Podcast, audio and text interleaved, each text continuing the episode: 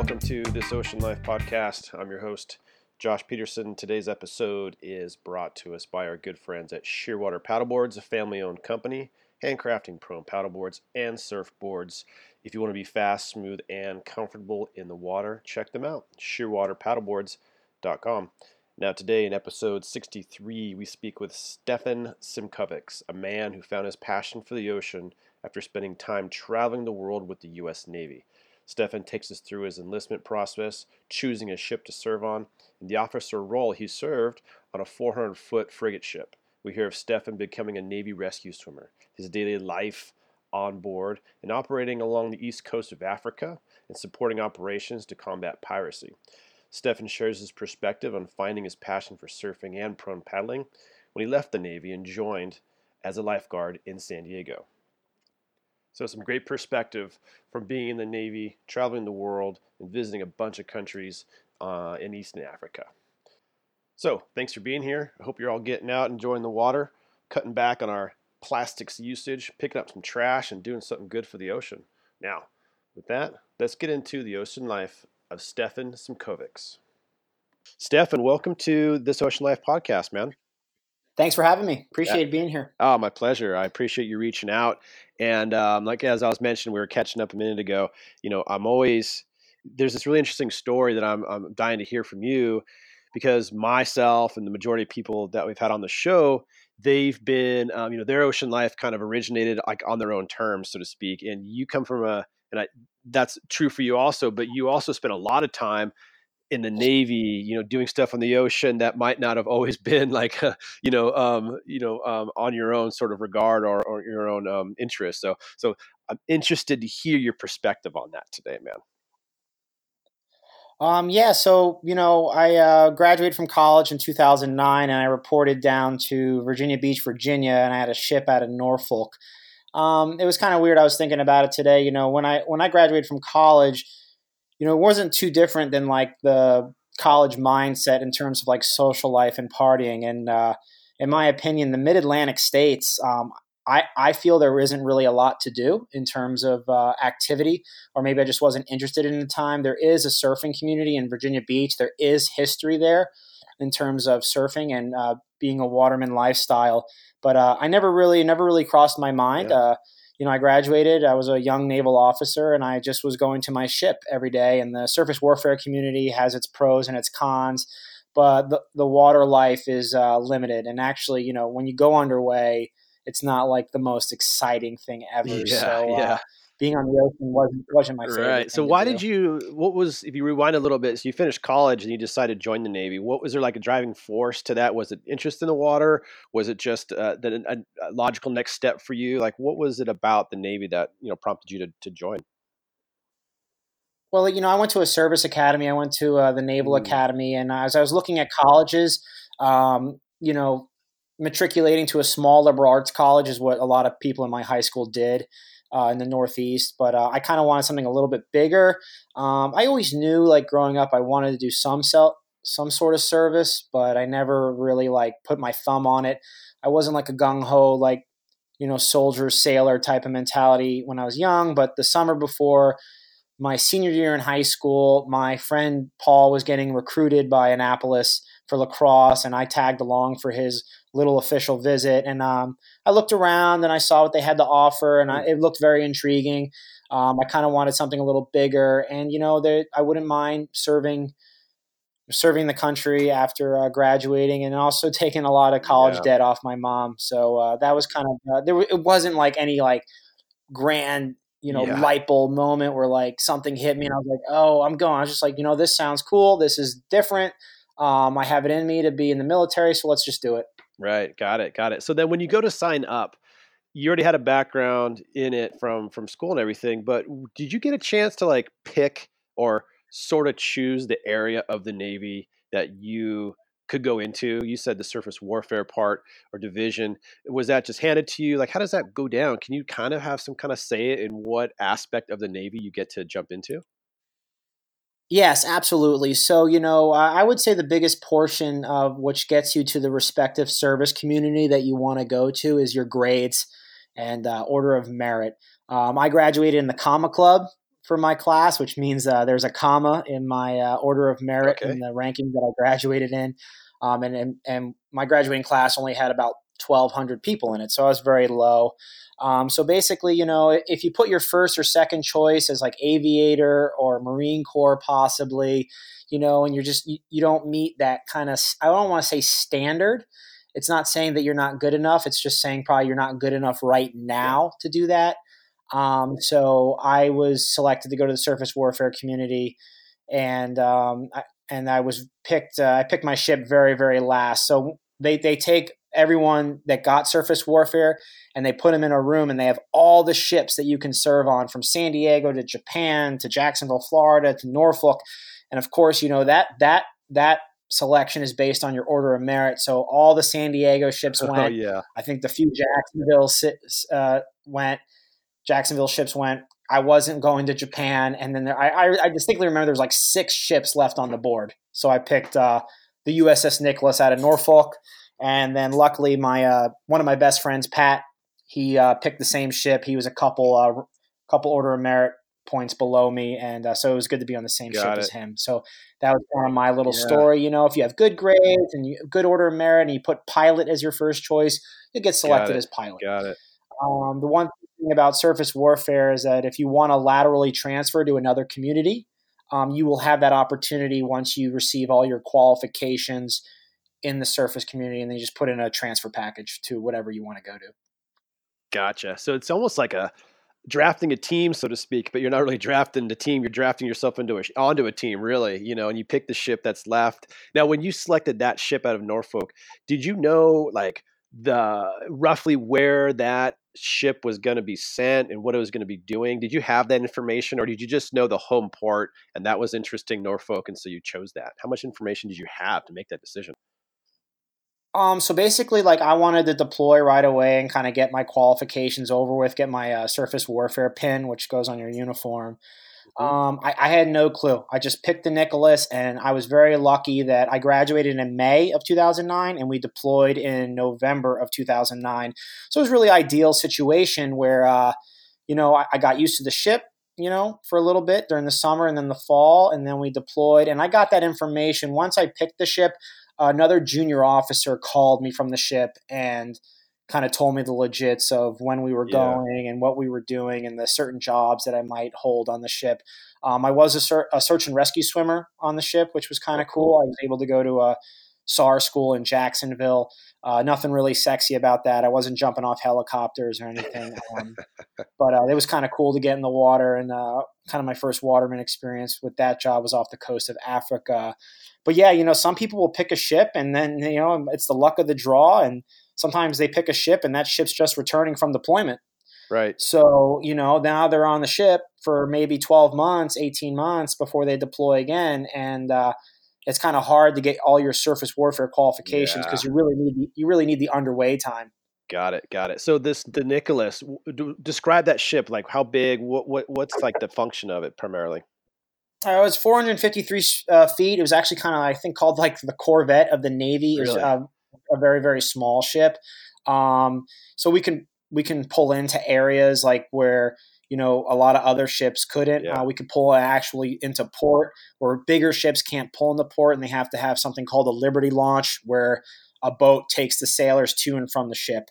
Um, the, the main ship's mission was uh, submarine warfare or like anti submarine warfare. Yep. I think this was the deal. I was told this, and it may be like semi correct. The, the frigates were designed to be a part of the Cold War uh, and hunt submarines. But by the time they got actually commissioned and out to sea, the Cold War was um, over. Yeah. so it had like, yeah, it had like capabilities of looking for submarines, but then I think its primary mission was just uh, independent deployer and presence right. in you know in the in the oceans, right? You know, just deploying in the ports, uh, human uh, you know relations with foreign countries. Yep, got it. So the the search and rescue swimmer, the SAR swimmer, we've had another guy on, um, George Shepler, who's got another podcast, um, was called Coastal Athlete Program.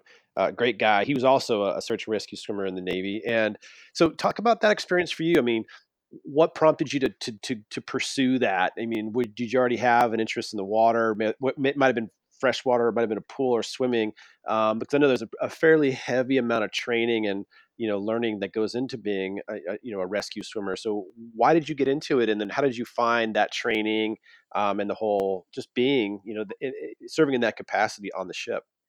Um, so basically, like I said earlier, the uh, the junior officer officer that called me was a search and rescue swimmer himself, but he was about to leave the ship. Um, and for a ship to get underway, I don't know if it's still the same rule. You have to have two search and rescue swimmers on the ship ah. um, in order to get underway. So a billet was going to be open. A search and rescue swimmer is usually a primary job for the enlisted, um, enlisted only members of the crew. But there was a situation on the ship where you know, all the enlisted, I, I, respectively on my ship, the enlistment enlisted that they were sending to school were failing out. I think due to swimming capabilities, or they weren't able to, right. uh, they weren't able to pass the initial swim test. So I learned how to swim at Annapolis mm-hmm. pretty well, and um, since I knew how to swim and I, I knew I was confident I would pass the course, so then you know, the Navy's like, well, we can just send an officer to you know the sh- to the search and rescue swimmer school and uh, that was a month in Jacksonville. So basically, I knew how to swim. It was a month off the ship uh, for a school that was going to be completely paid for, and I just just went. Yeah. You know, no no like grand thing or grand light hitting me like light bulb. It was there, it was available. I could do it, so I just do it. Yeah, got it. Very cool. Um, so then you finish the the rescue swimmer course. You get back on the ship, and then you guys deploy. You mentioned in November. And so what what what year was this? What are we talking here? So um, reported to my ship in June, June 2009. Yep. Went to search and rescue school for the whole month of September 2009. So that was kind of cool. Got away from the ship for a little bit. And then a month later, uh, October was kind of just the pre-deployment leave. Um, and then actually no, sorry, we and then we deployed December 3rd of 2009 because mm. I remember I had Got I had it. Thanksgiving at home. Yeah, cool. And now your like official role or title on the on the the ship was first lieutenant. Is that correct? Yep, first lieutenant is in charge of a division called Deck Division. Um, it's kind of an interesting division. Um, if you don't have a designated rate in the Navy, um, you get sent to Deck uh, Division. What I mean rate is, uh, say you're uh, a QM. That means you're a quartermaster, so you're in charge of like all the navigation yep. of the ships um, paperwork and like all the charts and everything like that, if I remember correctly. But if you don't have a rate, which happens in the Navy, you get sent to deck division. It's kind of a kind of I saw like a lot of my guys were inner yep. city guys, uh, you know, inner city places. Uh, so it's a kind of a rough and tumble little. Yeah, it could be a little rough it. and tumble division, but they're very hard workers. We were in charge of ship, ships preservation, so a lot of my guys would bust down like old rust spots, prime them yep. up, and paint them again. Uh, we were in charge of anchor detail. So every underway for two and a half hours, we would sit at the front of the ship, also called the forecastle. And uh, if there was an emergency, we would drop the anchor. And then also my guys were in charge of actually um, steering steering the ship. So one of my guys would be like in the hot seat to uh, you know push the little knob to steer the ship, and they would also be up there uh, to help out in other capacities. Yeah, man. So you had a lot of responsibility. I mean, it was on deck operations and it was also just the steering of the ship and everything. So how did you enjoy that? I mean, was that something you sought out that kind of leadership role in the Navy? Was that something that you were always kind of after? Um, not really. You know, you just show up to your ship, and then the the commanding officer and the department heads kind of just pick where the JOs go. So yeah. I kind of just landed in deck division. Right. Um, you know, my my buddy Pat was uh, the SICWO officer, I believe, yeah. or he was in charge of another little division you know, and I, I just showed up green. I, I, wouldn't say I was the best naval officer in a way, but you know, I, I feel like I had a good relationship with my guys um, and my chief, and I think the not being the greatest naval officer type of thing was kind of just a mindset and a maturity thing. Um, but you know, I, I, got the job done. You know, there wasn't you know really uh, any uh, repercussions. I did show up uh, drunk one day. Yep. I think no, I didn't show up one day because I was drunk, right. and I was actually put on something called hack, which is hereby assigned the quarters. Um, and that's I had to sleep on the ship for about three or four weeks. I, I remember. So yeah, that's that's bound to um, happen. Yeah, I'm sure. As a young guy in your twenties, I, I, made some mistakes that were uh, they were stupid. You know, my, my buddies didn't make the same mistakes, but I, I learned from them, and I had a good relationship with my yep. chief, who's been in deck division, you know, since he was uh, for about 18 years. Yeah. So it's kind of I listened to him. So, like I said, you know, just I stumbled along a little bit, but I learned along the way. Most importantly, I'm glad I had a good rapport with my yeah. sailors. You know, well, maybe a little bit too much. Sometimes, as an officer, you gotta you gotta yeah. draw the line a little bit. Right, right, right. Gotcha. So it's December now and you basically you guys leave and you're heading to what the east coast of africa is that your your like that's your straight shot you're heading over there yep we go across the pond uh, go across the pond and uh, call that the atlantic. And uh, then we head into the mediterranean sea. Yeah go into the med and then we stopped in italy for christmas so i got to see a little bit of rome. Uh, that was kind of cool. Um, and then we went down the suez canal which is this very very narrow canal that cost a lot of money yep. to go down. Uh, the ship is pretty much all the ship is up, all the watches are manned for about 18 hours, um, and then we uh, we head down I think into the Red Sea, around the Horn of Africa, and the Mogadishu, and then we pretty much hit every little country on the way down, all the way to Cape Town, and then worked our way back up. Um, and then once we hit Cape Town, that was kind of the halfway point of deployment and then we just kind of worked our way back up through the same route we came through the Suez and then uh, back through the Mediterranean, and then over back to the Atlantic, back to Norfolk. So returning yeah. June 2010. Right. Wow, that's cool, man. So how was that first like couple weeks? You know, you mentioned it's probably whatever three weeks ish to cross the Atlantic. That first experience of just being in the open ocean, and it feels, it sounds like we, in your capacity, you were on deck. You were, you know, you saw the ocean instead of maybe being a mechanic in the bowels of a ship where you don't, you know, you're not seeing the ocean for a good chunk of the day. I mean, what was it like for you? I mean, was that of interest? Was there any kind of wow? I've never been at sea for th- multiple weeks. Like, what was your kind of reaction to that? Um, I remember when we crossed distinctly. Um, every officer has to learn how to drive the ship in a sense and navigate it. So, officers, you know, depending if they're in engineering department, they will be in the bows of the ship, but every officer will have watch on the bridge where they're learn where they're the they will enforce the ship's commanding officers' protocols and everything like that. So yeah. um, I remember one watch. You know, there was nothing around. It was actually pretty tranquil. And then uh, off to like the left side of the ship, the port side, we saw a cruise ship, and uh, it was it was lit up with lights and everything like that. And um, you know, it passed by us, and I was wondering, well, wonder what it'd be like to be on that ship, being uh, a little different. very different. But uh, I do remember at night, you know, standing the the, the mid watch, which is from 10, 10 p.m. to 2 a.m., or standing the Reveille watch, the Rev watch, which is from 2 a.m. to 7 a.m. Uh, being up there, it has its peaceful moments. Right. Right. So that, that was kind of my first experience. Nothing, didn't look too deep in into it. There was no spiritual side to it like surfing. Right. There was no like kind of, uh, you know, when you get out of surfing, you know, you kind of all your problems have gone away, mm-hmm. or in, you know, you're a little bit more relaxed. But uh, yeah. uh, you know, being on the ship, you're working, and you know, I there was no, I didn't get off the ship and be like, wow, yeah. you know, I, I, feel so refreshed right, and clean. Right, you know, you, business. Yeah, the water's gross to take a shower with, and you know you have big gnarly pimples on your face. So. little little motor oil mixed up with the the, the water, the shower water, and everything. uh, yeah, and then sometimes the shower water, like the water machine, whatever it was called, would break. So I remember me and Pat, we would uh, take baby wipe showers. Oh, yeah. Oh, jeez. so. so. then, how about the east coast of Africa? So you guys, you come around um, this, through the Suez Canal, you hit Mogadishu and all that stuff. Now, and, and, maybe you can't speak to all of this, but I'm guessing back in that time was kind of like the pirate days, right? When you heard about a lot of pirates happening and stuff. So was that? I mean, was that part of like the presence you guys were um, placing, putting down on that that area? Was just to kind of protect, I guess, a little bit against the pirate stuff going on over there? Absolutely. And actually, a funny story to that, you know, the first part of deployment was an African partnership mission, which is like we kind of just worked with uh, different countries and their African Navy, African military in a way. But the second part of the deployment was anti piracy, where we did catch four pirates wow. um, that that fired upon the ship.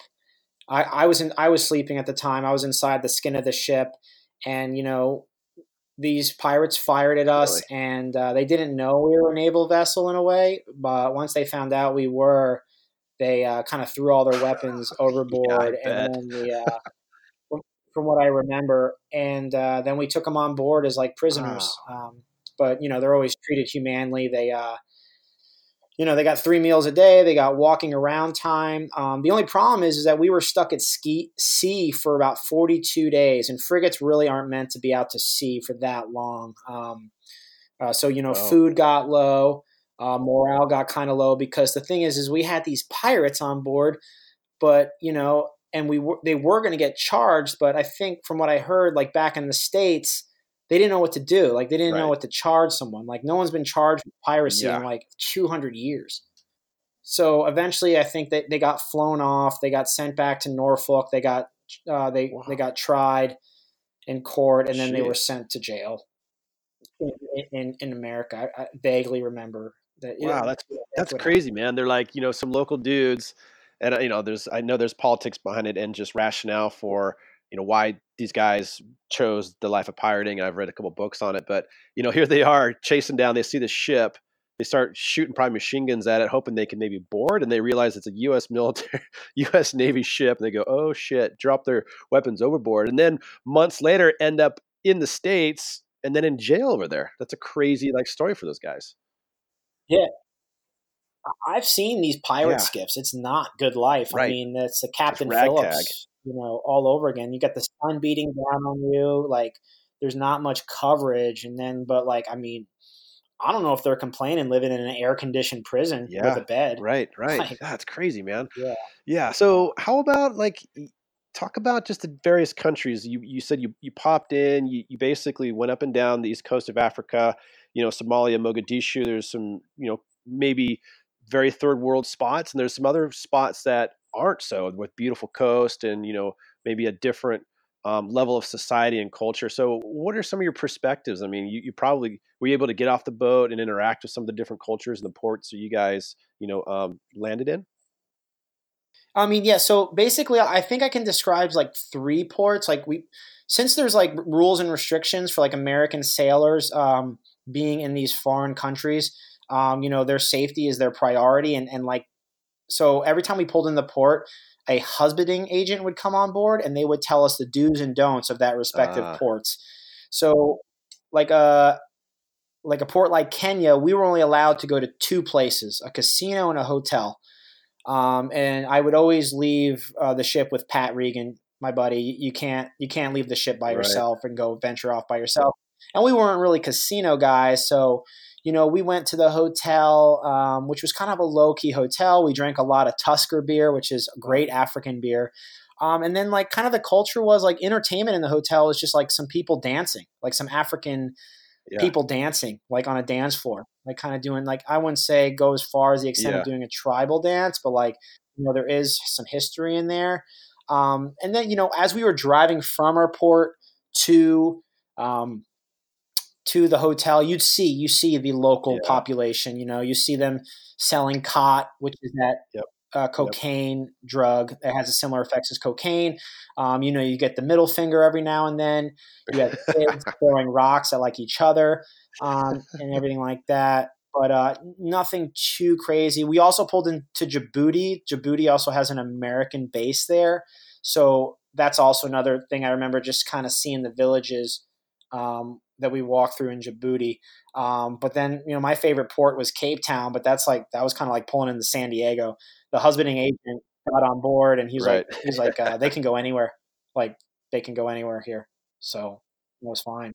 Yeah, and now on the ship as well. Now you're you said your your bunkmate, your shipmate, he had a bunch of surfing magazines, and so talk about that in a little bit now. As as you're on the ship, you start thumbing through these things. So just talk about sort of how you then started developing this interest in surfing and and everything there.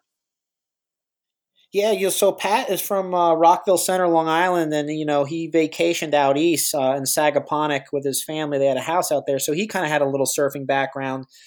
And a uh, funny story about Pat, I think when we were in Virginia Beach, he brought me to a surf shop and he bought like a full hoodie wetsuit. Yeah.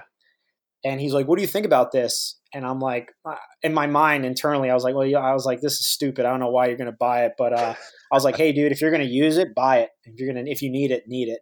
Um, so he also had a little uh, surfing magazines, and like I said, I think I, I told you earlier in some emails that uh, you know one of the articles had an article on Cape Town, Right. but the primary focus was kind of just learning about Cape Town.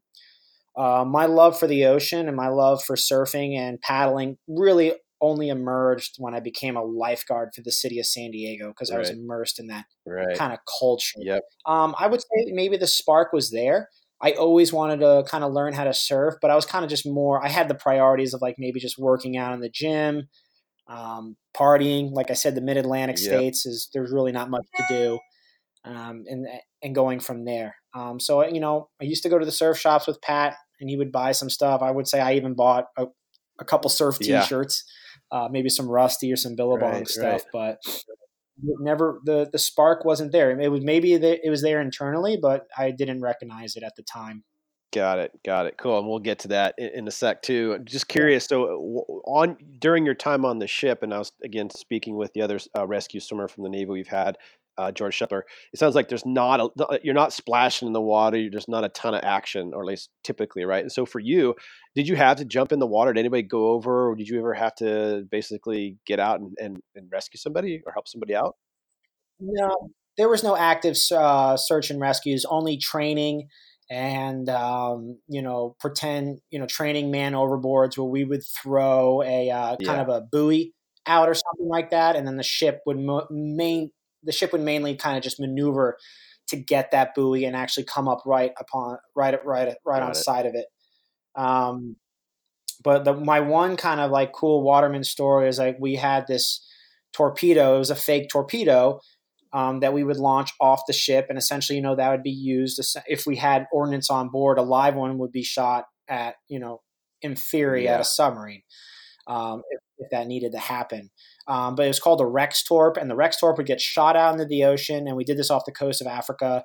And then, so the search and rescue swimmers are responsible to kind of bring it back. You can't just shoot a Rex Torp Right. out and not get it back. Um, so me and the other rescue swimmer were in the uh, the small boat, which you know every ship has a little boat, Mhm. like a 12 meter rib, and we got out on the boat and we got off the boat and we hooked we we hooked up the rest the rest the Rex Torp to a a tow line, and then me and the other rescue swimmer hanged on to the Rex Torp, and like we got dragged on Oh, the Rex cool. Rex Torp back to the ship.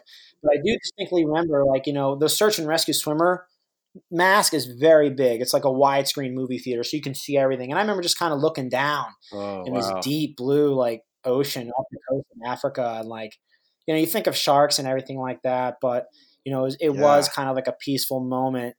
So maybe like my, you know, maybe the seed was planted back then. I, I can't tell for sure, Right. but it was not.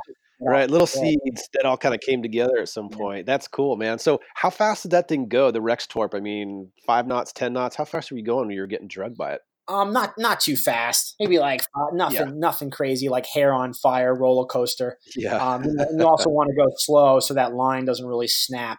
Um, but it was Oh, kind of cool yeah. to get dragged through the water. You feel the glide a little bit.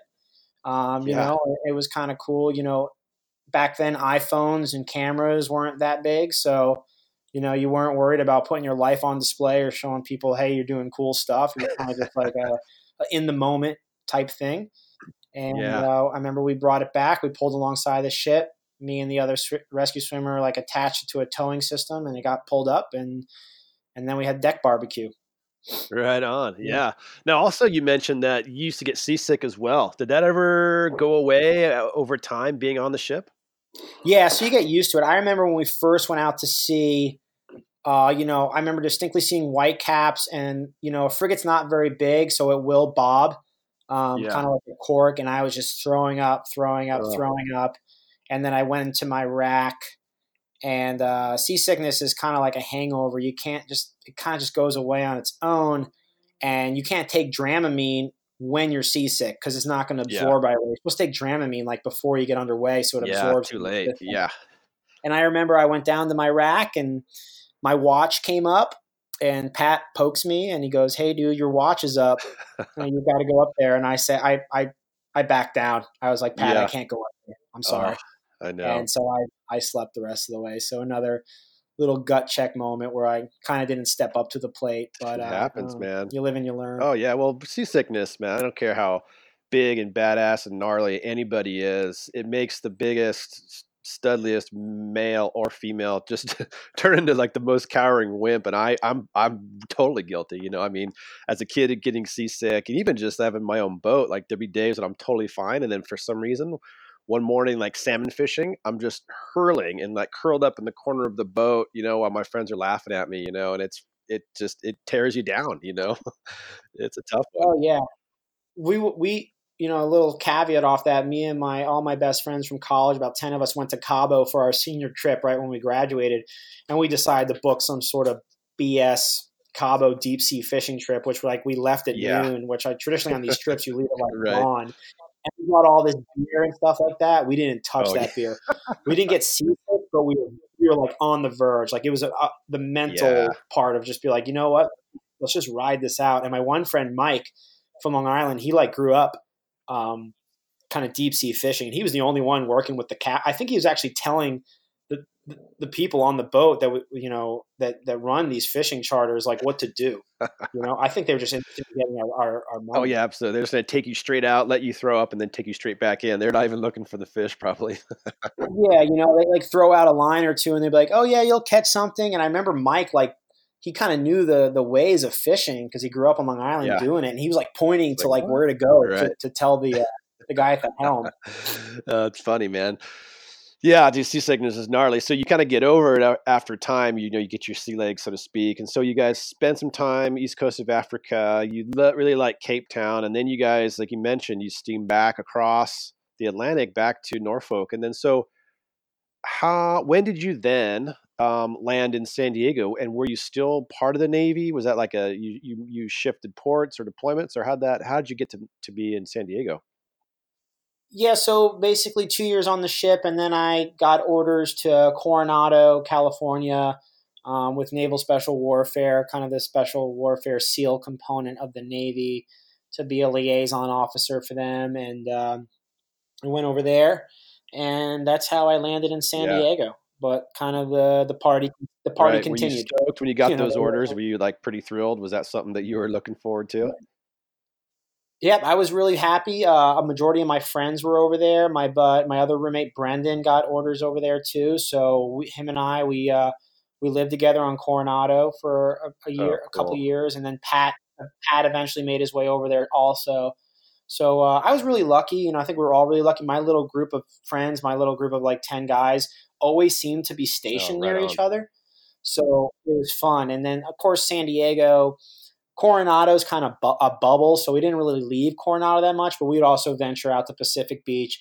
But then again, you know, it was basically just being in the Navy, you know, working out at the gym when we when we wanted to, or you know, got the time to, and then just and then partying yeah. on the side. Uh, Pat Pat was the only one that really had a eight eight foot longboard that would kind of make the initiative to go surf. I, I didn't even didn't even try. Right. So when did you first then start getting in the water and playing and surfing and stuff? How'd that how'd that go down? Was it Pat that got you in there, or how'd that go? Just the lifeguard academy. You know, I had aspirations to be a career firefighter leaving the Navy, and uh, the city of San Diego lifeguard uh, community is a is a component of San Diego Fire Rescue. Lifeguarding in California is a lot different. It's civil right. service. Um, there's 401ks. There was a pension if you joined prior 2012. If you're a grandfather into it, um, you can make a career of the lifeguard service. So my first time on a rescue board, semi surfboard, was in the lifeguard academy. Um, and then uh, my first, yeah, so in the lifeguard academy. We did a paddle race. My nipples, my chest, my chin were just chafed to hell, and uh, that. And then I remember we did a little paddleboard rescue paddleboard training near the OB Pier where we learned how to um, get unconscious victims onto the board. And then I remember when we came in, I remember my first kind of experience with the uh. glide. Rescue boards are really big and they catch waves really easily. And then uh, I took a wave in and I took it all the way in, and then I bailed and I jumped off my board, and my board like hit the beach, and then another guy in the lifeguard academy who's a very experienced paddler was like yeah. never never do that don't ditch your boat. yeah and so so you you leave the navy because you're done you start you enter the, the lifeguard academy and so you're paddling and doing all this stuff and then so is that when kind of that that because you mentioned in some you know some exchanges we've had that kind of it kind of hits you just the you had this mo- this like um, realization of like pr- propulsion you know on a paddleboard or a surfboard is through your own energy and, and mind and everything versus being on a giant ship which is very different and that that was meaningful to you right? So how did you when did you kind of when did that hit you where you really kind of gravitated and really wanted to be more in the ocean like on a board or even in the water doing stuff? It is it was actually determination to get better mm. at paddling. Um, i didn't realize that at the time like it was a it's a growth mindset type of thing a free thinking type of thing and i realized like you know what you're you're you're a yeah. disgrace on the paddleboard right now, and this is a this is a vital tool for rescues, and it's it really is. If if you're yeah. on a mass rescue, you know it's critical. You could put like you know six right. people could hold on to that thing. So it was mainly determination. I looked at myself and I said, you know that that paddleboard race that you did in the academy was just you know your your current standing with the paddleboard, but it's not. It doesn't determine what you can be with the paddleboard. So my first year every San Diego lifeguard spends their first year on Mission Bay, which isn't too sexy. It's not like being at the beach. Um, Very controlled and, so controlled environment during my so workout within the bay. Yeah, very, very not not too crazy. You just kind of sit there. Um, I had a great spot though. I had this place called Sail Bay, um, which was very low key. Rescues were very, very minimal. Um, it had a great uh, you know had a running path behind me and uh, it was kind of in the pb mission mission beach area. So i said to myself we had a huge paddleboard there. It was a, and it was the only new paddleboard on the bay. So i said to myself by the end of the summer you'll be paddle straight for an hour. So they have buoys marking all over the bay. So on my break the the relief guard would come and relieve me. And um, it was uh, it was then that you know I, I, kept training i'd paddle on my on my knees for four, you know 50 mm-hmm. strokes and i'd get on the prone position or the prone position paddle paddle for 50 strokes and by the end of the summer which was was it august of 2014 before the seasonals got laid off um, i was able to paddle straight for an hour it wasn't until february 2015 is when my buddy brandon hill brought you know started teaching me how to surf and then I bought I found this board, this like kind of eight foot board we nicknamed the torpedo, and he brought me to this place in Hennemans, which is Bird Rock area, uh, La Jolla area in California, in San Diego. And I caught this wave and I took it all the way down the line. Yeah. It wasn't sexy. I kind of just stood there and then I, I popped out off the uh. face of the wave. I'm like, this is why I live here. You know, this this is, you know, had some stuff going on in my yep. life. I was currently unemployed um, wasn't really seeking work. I was kind of figuring some stuff out, and I'm like, mm. this made me feel amazing for some reason. This this like Andy Irons said in his current in that documentary, "Kissed by God," and you said something along the lines of like, you know, it's it's medication right. without medication, and uh, that's that's where the light bulb hit. Where I'm like, you know what, I I want to be a waterman. I want to be a surfer. I want to read this language that not too many people know how to read and uh, I kind of went from there. Yeah, that's cool, man. And it's interesting. Like, there's two two kind of perspectives on what you just described. One is you look at somebody paddling, and if you don't know, it looks like well, you just lay down and then you just move your arms and you go forward, or you get in your knees. And it's funny how growing up as a kid doing it, you take for granted how actually challenging it, it really is to find your balance, to develop the back muscles, the shoulder muscles, the neck muscles to actually do it proficiently, you know. And so we take it for granted. I take it for granted just having done it forever. And you're as you're mentioning, it's like there was a milestone. You were able to paddle for an hour, and that is that's a big thing to to develop that skill and ability later in life. You know, it's that's really cool. And then second is, you know, you ride this wave, and suddenly it all kind of makes sense. You know, and that's a big kind of topic and theme in general on the show of you know of the podcast, which is you find those moments in very we all find them in similar similar scenarios, but also very different. You might be a free diver who dives and finds that moment the first time they go hold their breath for three minutes, or you might be a long distance, you know, SUP person who finds it after 25 miles in the middle of the ocean, or it's riding a wave for 20 seconds, you know? And so, so it hits you. And then you're like, all right, I get it. This is all making sense now. And so then what was your kind of how'd you go from there? Was it okay, how do I position my life so I can spend more time doing that and feeling feeling that emotion from being in the water and surfing and everything? Well, I'll tell you what, like, you know, I, I was on the top of the mountain after I surfed a, you know, a 10, 11 foot mountain uh, rescue board, which yeah. is very, it's not easy, but I mean, but it's easy to like over time once you get it. But then I, the mountain got ripped out underneath me. I took out two thousand dollars out of my Roth IRA and I bought my first Bark paddleboard, a stock board. Nice. And um, I I bought it from Joe Bark himself at his shape shop up in Torrance. And as you probably know, those boards are extremely sensitive. And um, I couldn't even paddle on my stomach when I first yeah. got on it because it was so tippy. And paddling you know, on my on my knees was damn near impossible. I couldn't get three or four paddles. I was getting so frustrated. I even emailed Joe Bark asking him if something was wrong with the board. And he he he sent me an email back. He's like, "Stefan, you just start start out on the bay and and stay calm and just keep paddling." Kind of a little, you know, very simple message, but you know, very simple message for anyone yeah. in life that may fall or tip. And then eventually, you know, I, I talked to a lot of pat. We have a lot of pa- great paddlers in the in the ocean uh, in the lifeguard community. We have Eric Meach, who's done Catalina and I believe Molokai a bunch of times. I had another great paddler in my uh, in the lifeguard tower in Ocean Beach, California, that would bring me out there, and he taught me how to like uh, negotiate the bumps yeah. when a bump hits me on the stock board, and then.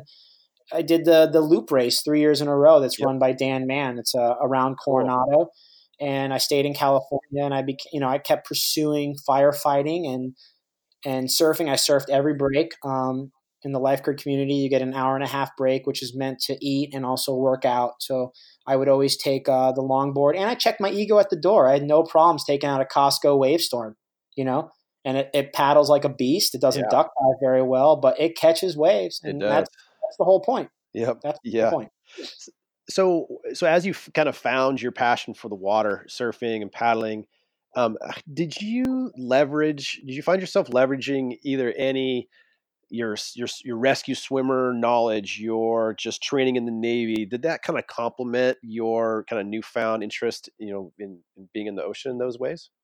I would honestly say no. I mean maybe yeah. it kind of gave me an acclimation but yep I would say it's like it's like night and day difference. You know that yeah. being a search and rescue swimmer and getting that Rextorp that was my job. Right. Um, but being in the ocean as a surfer, that's to get away from reality. That's right. kind of like your reality. You know that it was just just that's you know surfing is your escape. Right. I feel like from all your problems in the world. Whereas like you know as I'm going to be a rescue swimmer, I'm going to the ship. I'm going to challenges on the ship, problems that arise on the ship. So yeah, wasn't like that enjoyable. So it, it, went. It was a night and day difference. And I, I, tell you, I really didn't like the ocean. I didn't like going underway like most people. But you know, then all of a sudden that transition it flipped, yeah. and I was finding myself in the ocean all the time now. Right, right, right, man. Oh, that's awesome. So, so then you were also you, I had listened to a podcast called The Seasonals that you were on, and that, and that podcast is all about. It's really cool about people who have structured their life like with with um with like the seasons in mind. So you know maybe you go to colorado in the winter and you work the lift ops and you ski and then some you know the season ends and you move somewhere else and you were on that talking about sort of your sort of the seasonality of your own life and so talk about that now because today you are in vermont is that right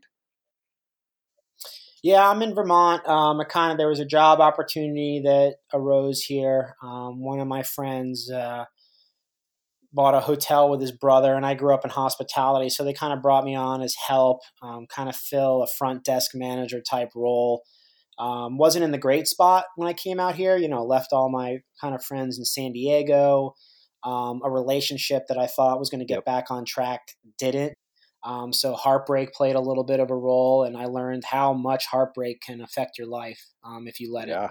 Um, so I came out to Vermont, which eventually was good um, to get to get away from it all. Um, I found myself on the weekends going from to Rhode Island, four and a half hours away to Narragansett or because um, to uh, to surf or Jenness State Beach in New Hampshire. But I'm happy to say that I'm moving back to Ocean Beach, nice. California, um, in May. Um, I'm, I'm really hoping that this job comes through. It's a remote job and it has a good work life balance. And uh, hopefully, I'm really hoping it's coming through. But regardless, I'm moving back. It's time yeah. for me uh, to kind of get away from, right. from, Vermont. So that that's kind of that happened. Out of all my friends, I think I've I've had the most like up and down path of trying to get a job and living places. I lived in Jackson Hole for a winter. Now I live in right. Vermont. You know, of course, Virginia Beach and Coronado. That's kind of by default. But uh, yeah, yeah, I've kind of awesome, I've kind man. of gone my own way. But I've been happy. So that's yeah, that's that's pretty key. Yeah, that's really all that matters, you know. So then, what did you did you did you schlep your your bark paddleboard around with you, or did you you stash it and store it, or is that waiting for you back in Ocean Beach? My paddleboard is actually in my the house that I'm a co-owner with in Imperial Beach. There's a two car cool. garage, a lot of my stuff, but my foamy is out here with me, the single fin foamy, and my 7.0 Dan Man board. Yep. So I have that um, going for me. So yeah, um, I haven't really had the motivation to get out there this winter. I did ski a little bit this winter to get back on the sticks, even though I wasn't that motivated to.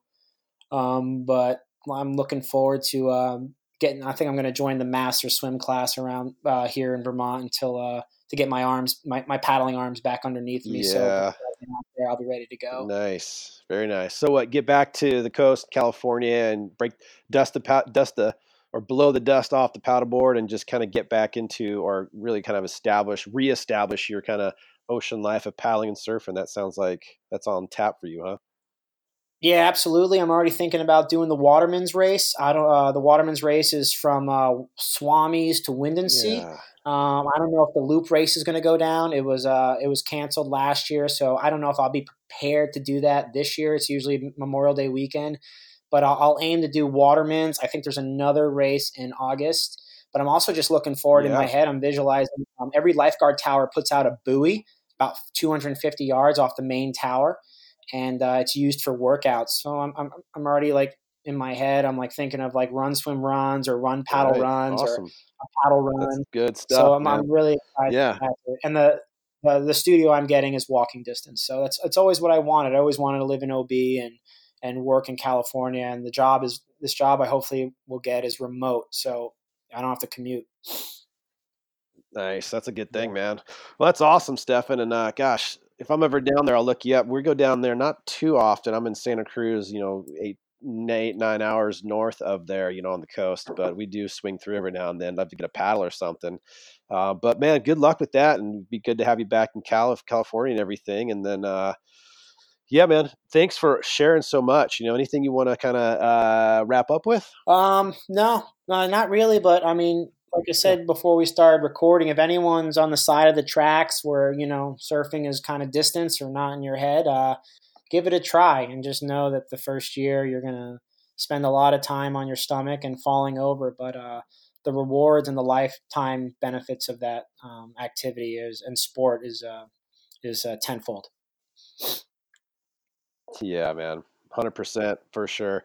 Right on, Stefan. Well, hey, man, really appreciate your time and sharing and everything. And uh, good luck with everything, man. And uh, take care. Thanks so much, Josh. Thanks for having me on. Absolutely. All right. Bye bye. Hey there. Thanks so much for listening to the podcast today. We really appreciate all the support. Uh, if you like what you heard, uh, please, you know, uh, hype us up on social media. Always appreciate, you know, spreading the word. Uh, give us a nice little rating on the uh, your podcast app and uh, just keep tuning in. If you're interested in being on the show and sharing some of your life stories, hit me up, Josh at thisoceanlife.tv. You can PM me on uh, Facebook or Instagram. Anyway, thanks again for being here and uh, have a great day.